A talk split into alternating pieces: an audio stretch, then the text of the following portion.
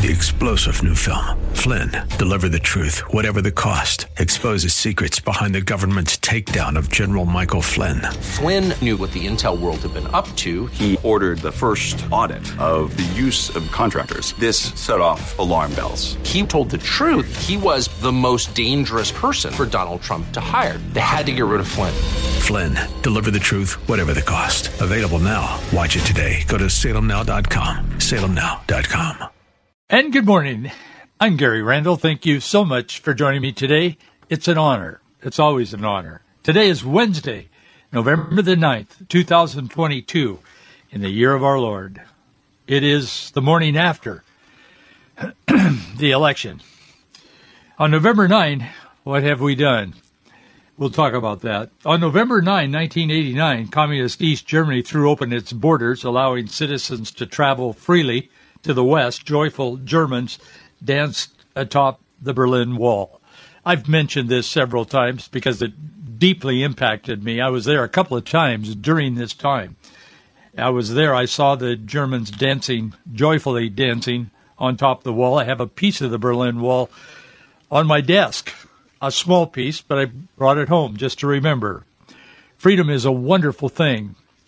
Myself and several other ministers and pastors actually went into East Germany, what had been East Germany. Uh, and uh, we took one guy had a guitar. We had a battery driven um, uh, kind of an amplifier and a microphone, and we just went over there into a, a big square, uh, as large like a downtown square. It felt like you were walking into from from Western Germany in Berlin walking into the 19 early 1940s or 1930s or something like that. I mean, that's how it felt there. All everything was kind of gray and black, and the buildings were old, and I mean, it was like a movie set or something. But anyway, we went over there, and um, we just kind of set up shop and turned on our little amplifier, and as loud as it would go, and and this one guy started playing the guitar, and myself and and several others, we just started preaching, and we didn't know for sure what would what the response would be from the authorities, but uh, and we didn't know what the response would be from the people because they had been in bondage for so long, and that wall was real, and people got shot trying to escape over the wall, and everybody knew it, especially in Berlin there. And um, we just started preaching and sharing the gospel, and nobody did anything. Nobody seemed to care. I mean, but people started gathering and by the time we'd been there for i don't know 15 20 minutes or so we were there about an hour and a half maybe something like that. But um, by the time we'd been there about 15 20 minutes there was a, a quite a large crowd maybe a thousand 1500 people gathered in that plaza. And there were police walking around in uniform but they didn't seem to mind. We didn't have a permit or anything. We were just doing it kind of spontaneously. But a number of people accepted christ and a number of christians came up crying and talking to us and telling us how great it was to have freedom again. I mean it was coming. They saw it was happening and so, so it was a remarkable experience. I always think of that when I hear something about the Berlin Wall. It's, it was uh, one of those impactful moments in my life. I've had a number of them. That was certainly one of them. But today, 1989, East Germany threw open its borders. Indeed, they did. As I said, I was there.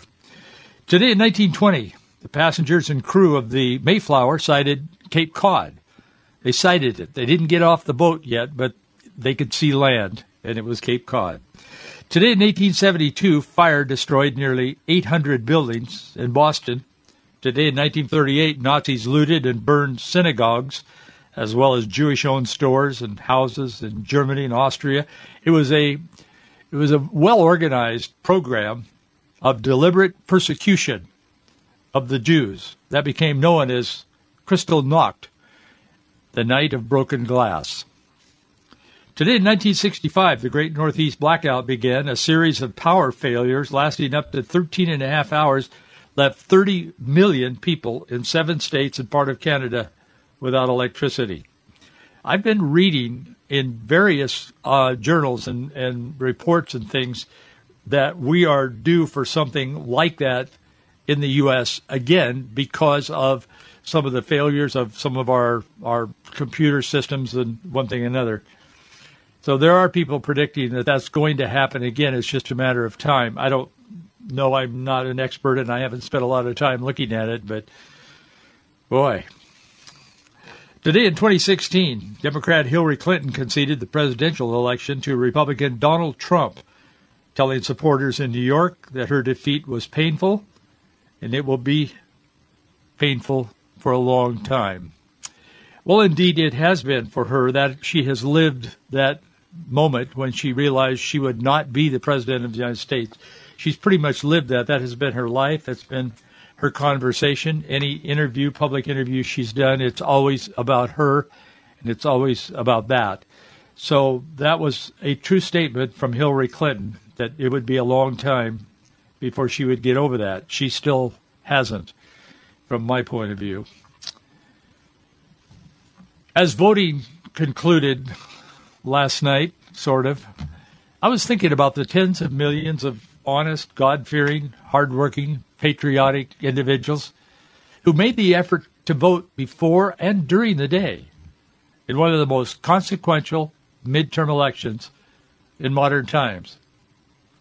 I often hear people say, I'm only one vote. Does my vote really count? I mean, I hear that a lot. Does my vote really count? Does it make a difference? I mean, it's just one count, just one vote, one count on a big number of some kind. But data shows that one vote can matter more than Americans might suspect or might think, even you and me. More than 400 elections ended in ties or were decided by a single vote in 2021 and 2022. This is according to a tally by the Public Interest Legal Foundation. They're an elect- election watchdog group. That's what they do is just gather data on elections. And then there's the emotion of seeing an election that does not go the way you prayed and hoped it would. You've worked, perhaps you've worked for a candidate or worked on one of the issues or a number of the issues.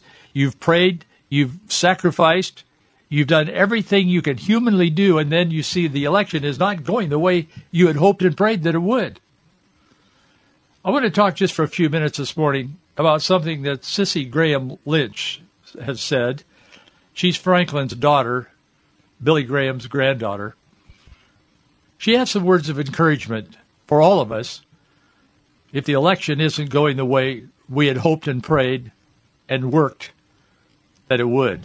I'll come back to that in a morning, in a, in a moment. But I want to talk about this morning just a little bit. The spokesman review is saying Republicans were inching closer to a majority in the House of Representatives as Election Day came to a close. This is the spokesman review in Spokane. Likely to be decided, the Senate is still up in the air Tuesday night, likely to be decided in the coming days by a handful of tight races one vote might make a difference there in those tight races. But the spokesman review says, and other papers are saying this as well, that the Democrats avoided the shellacking that some had predicted. It does appear that could be true.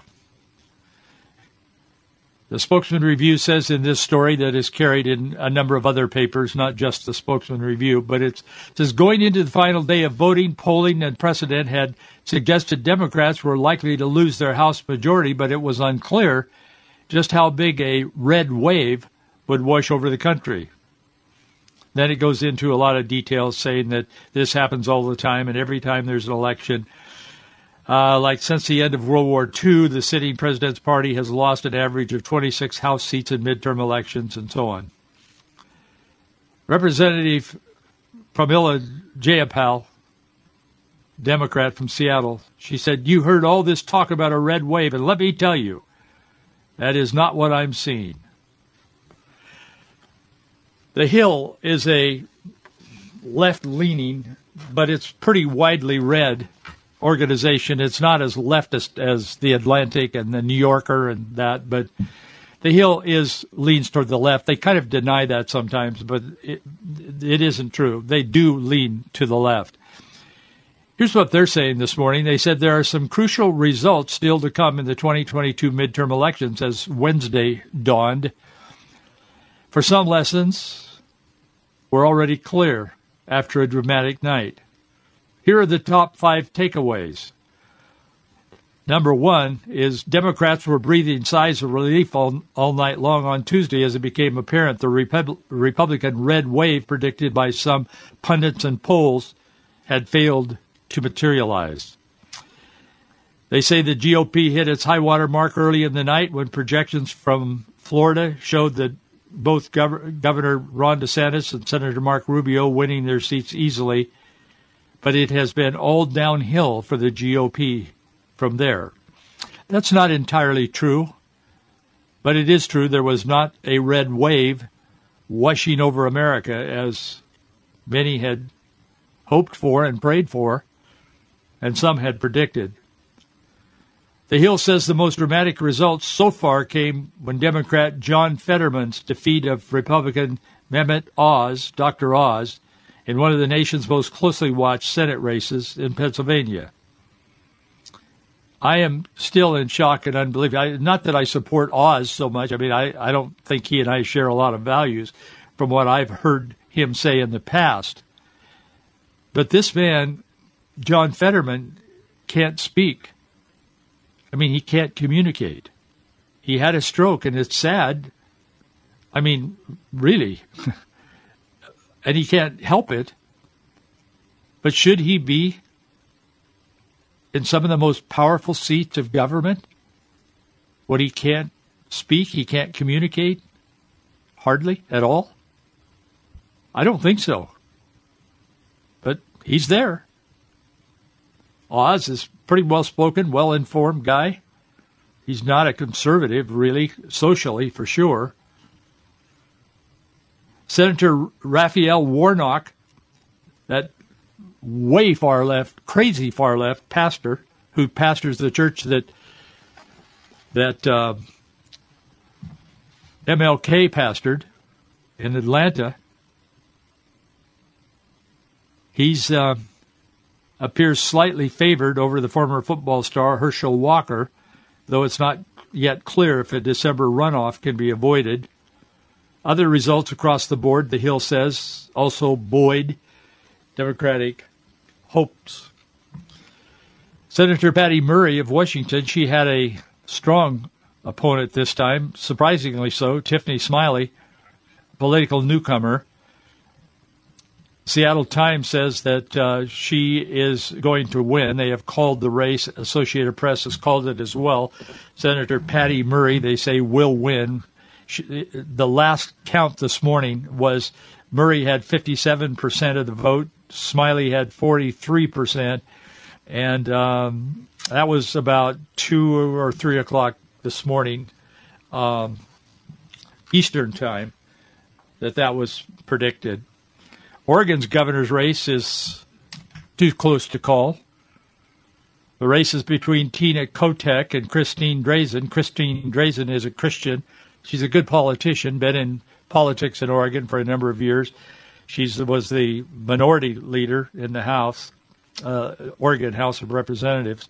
She's a Christian. She's a graduate from a Christian college, university. Tina Kotek is a lesbian who's married to a, a woman whom she calls her wife. I saw a clip late last night. I was going through some clips of news clips of what was happening around, particularly where this program is on the air. And uh, she was saying the great the uh, Tina Kotek was saying the race is too close to call, but she was thanking her wife. Can't remember her wife's name, Susan or whatever, but she was thanking her for all the hard work, and she said, "Together we." These two lesbians are going to be leading Oregon to a new calling and a new day. Oregon election results governor, Congress, legislative winners, all of them too close to call. Oregon passed Measure 114. That's one of the strictest gun control measures in the United States. And Oregon voters passed Measure 113 as well, punishing lawmakers for walking out of a session. It's amazing. In Arizona, surprisingly to many, most people were expected to vote early by mail, in person, or by a drop box. Those ballots require the verification of voter signatures. Officials are saying that the timing of results will depend on how many people return their ballots at the last minute on election day, like last night, as just before the election closed. And but they're counting. But right now, um, this Hobbs is leading uh, Lake who is the former TV news person. She's very dynamic in, in her personality. I don't certainly don't know her, and I don't know Hobbs either, but I've been following it pretty closely. And I we have a lot of listeners to this program in the uh, Tucson area, and uh, we hear from you, and thank you for that, by the way, uh, for your support. Uh, I think uh, Maricopa County, where Phoenix is, and I think Tucson is in is it Pima? I think that's how you pronounce it, or Pima, Pima. I think it is county. Those are the two counties where this Hobbs, the Democrat, is leading very strongly. There's a couple of others, but but these are particularly uh, strong. Uh, Maricopa, it, it's kind of the the Phoenix is in that county, so it's kind of the Seattle, King County, Portland, Multnomah County thing in Arizona.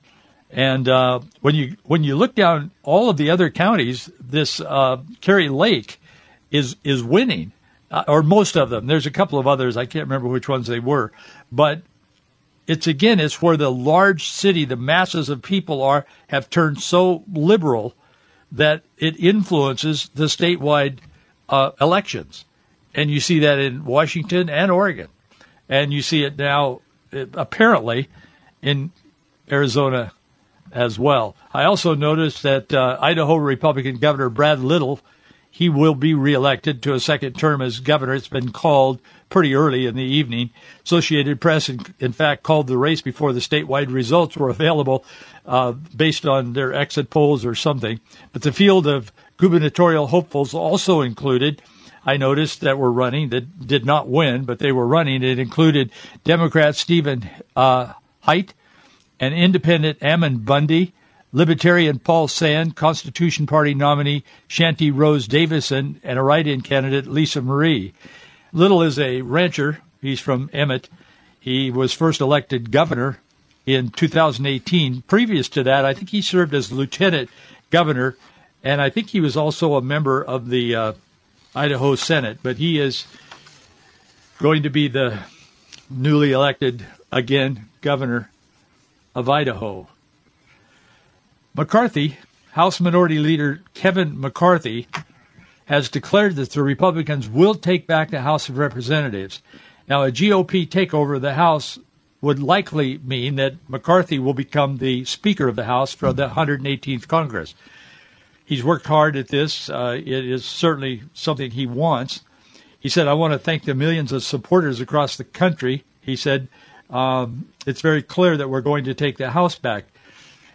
However, at this time, from all the publications I've seen, the Associated Press has called winners in 371 of the 435 House seats up for grabs. This includes 199 Republicans and 172 Democrats. Associated Press reports that two Democrats have lost their seats so far, and that, uh, again, was a couple of hours ago this morning on the 9th. And uh, to take control of the House, a party needs 218 seats, meaning that Republicans are currently 19 seats away from capturing the lower chamber, the House of Representatives. So McCarthy said if you believe in freedom, hard work, and the American dream, these results prove that there is a place for you in the Republican Party. We are expanding the party. That's kind of an overview of where we are this morning. Uh, it the, the bottom line is we are it's too close to call on most of what's happening. Not all, like the Idaho governor is is pretty well. I mean, he's in uh, from all accounts, but there still is a lot to yet be decided. That, of course, opens the door for skullduggery, as my grandmother used to call it. Um, a lot of things that ought not to happen can happen in these pauses, in these times. I'm not suggesting it is, I don't know. But I do know that there has been, and there could be, some fiddling around with the results in the various states, counties, and nationally as well. But I just want to talk to you. We'll we'll stay on this election and we'll keep reporting, kind of in a diminishing way as we learn, because we've got to move forward. It is what it is, and we'll see how it turns out. Uh, as I said, this race in, in Oregon is is remarkable. Uh, that a state would elect an activist lesbian, but maybe it shouldn't be so unbelievable. But all kinds of things like this, and, and she hasn't won yet. Drazan is remarkably strong in this uh, contest in Oregon. In Washington, there was hopes that maybe Patty Murray could be sent home. That didn't happen.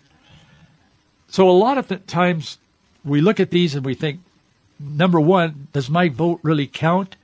And I wrote an article on that today because I knew we'd be talking about what we've just covered, the latest on the election this morning on this program as we originate live at 9 o'clock.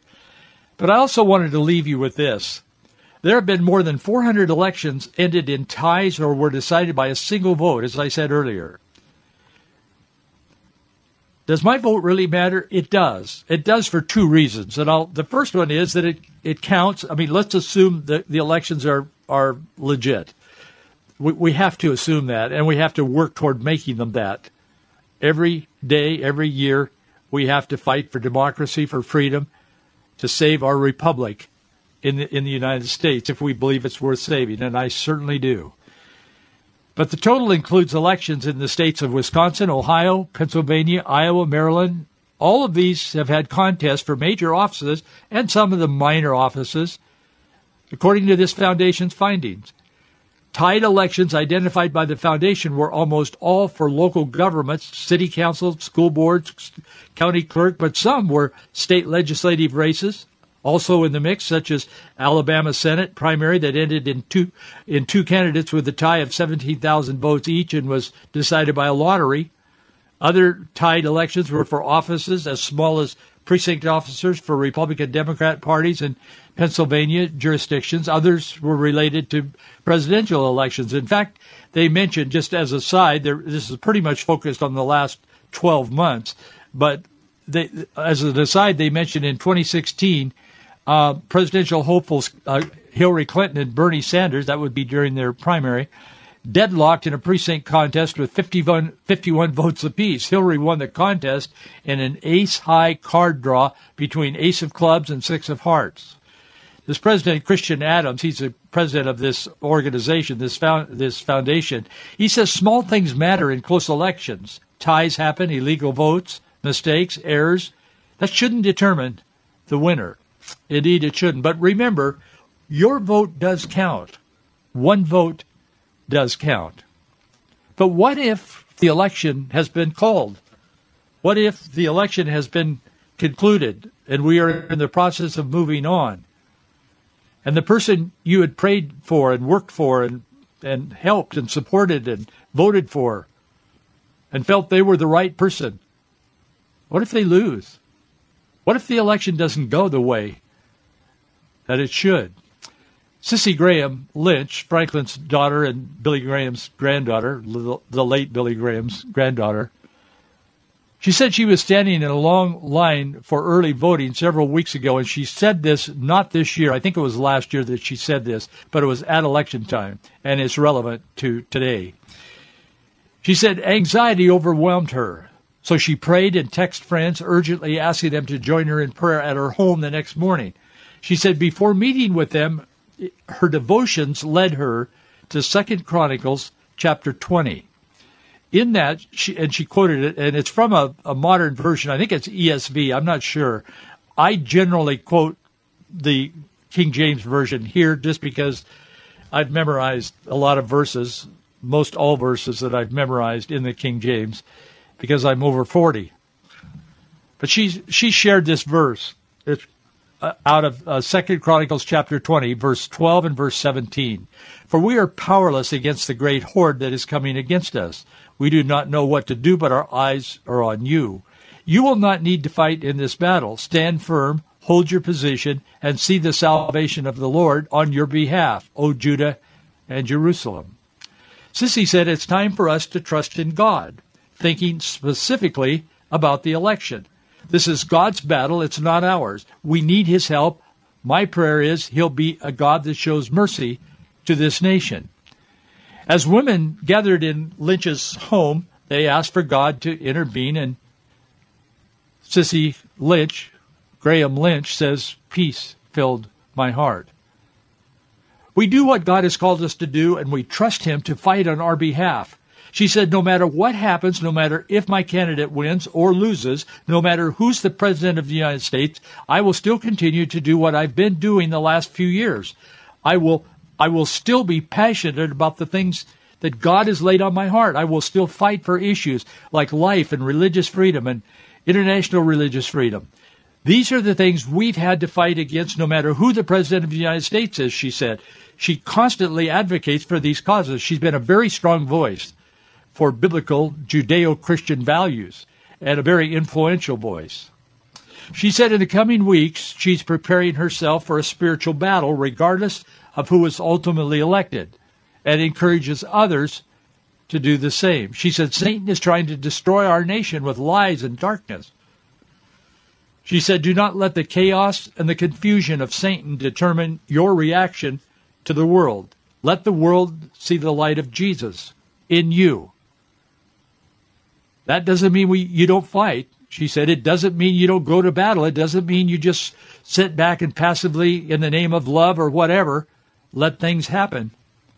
She said we have to take a stand. We have to go to battle on some of these critical issues we've been fighting on because the world will come against anyone who believes and calls on the name of Jesus. But whatever we do and however we do it, we're to do it in the grace, in the truth, and do it in the way that's honoring to God.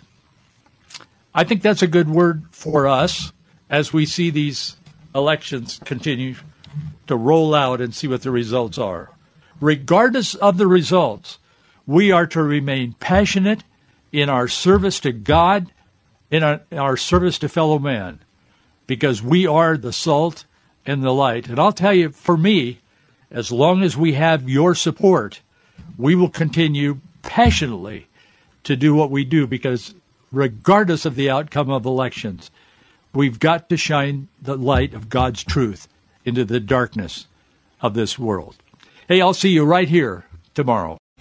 Three star general Michael J. Flynn, head of the Pentagon Intelligence Agency, knew all the government's dirty secrets. He was one of the most respected generals in the military. Flynn knew what the intel world had been up to. He understood its funding. He ordered the first audit of the use of contractors. This set off alarm bells.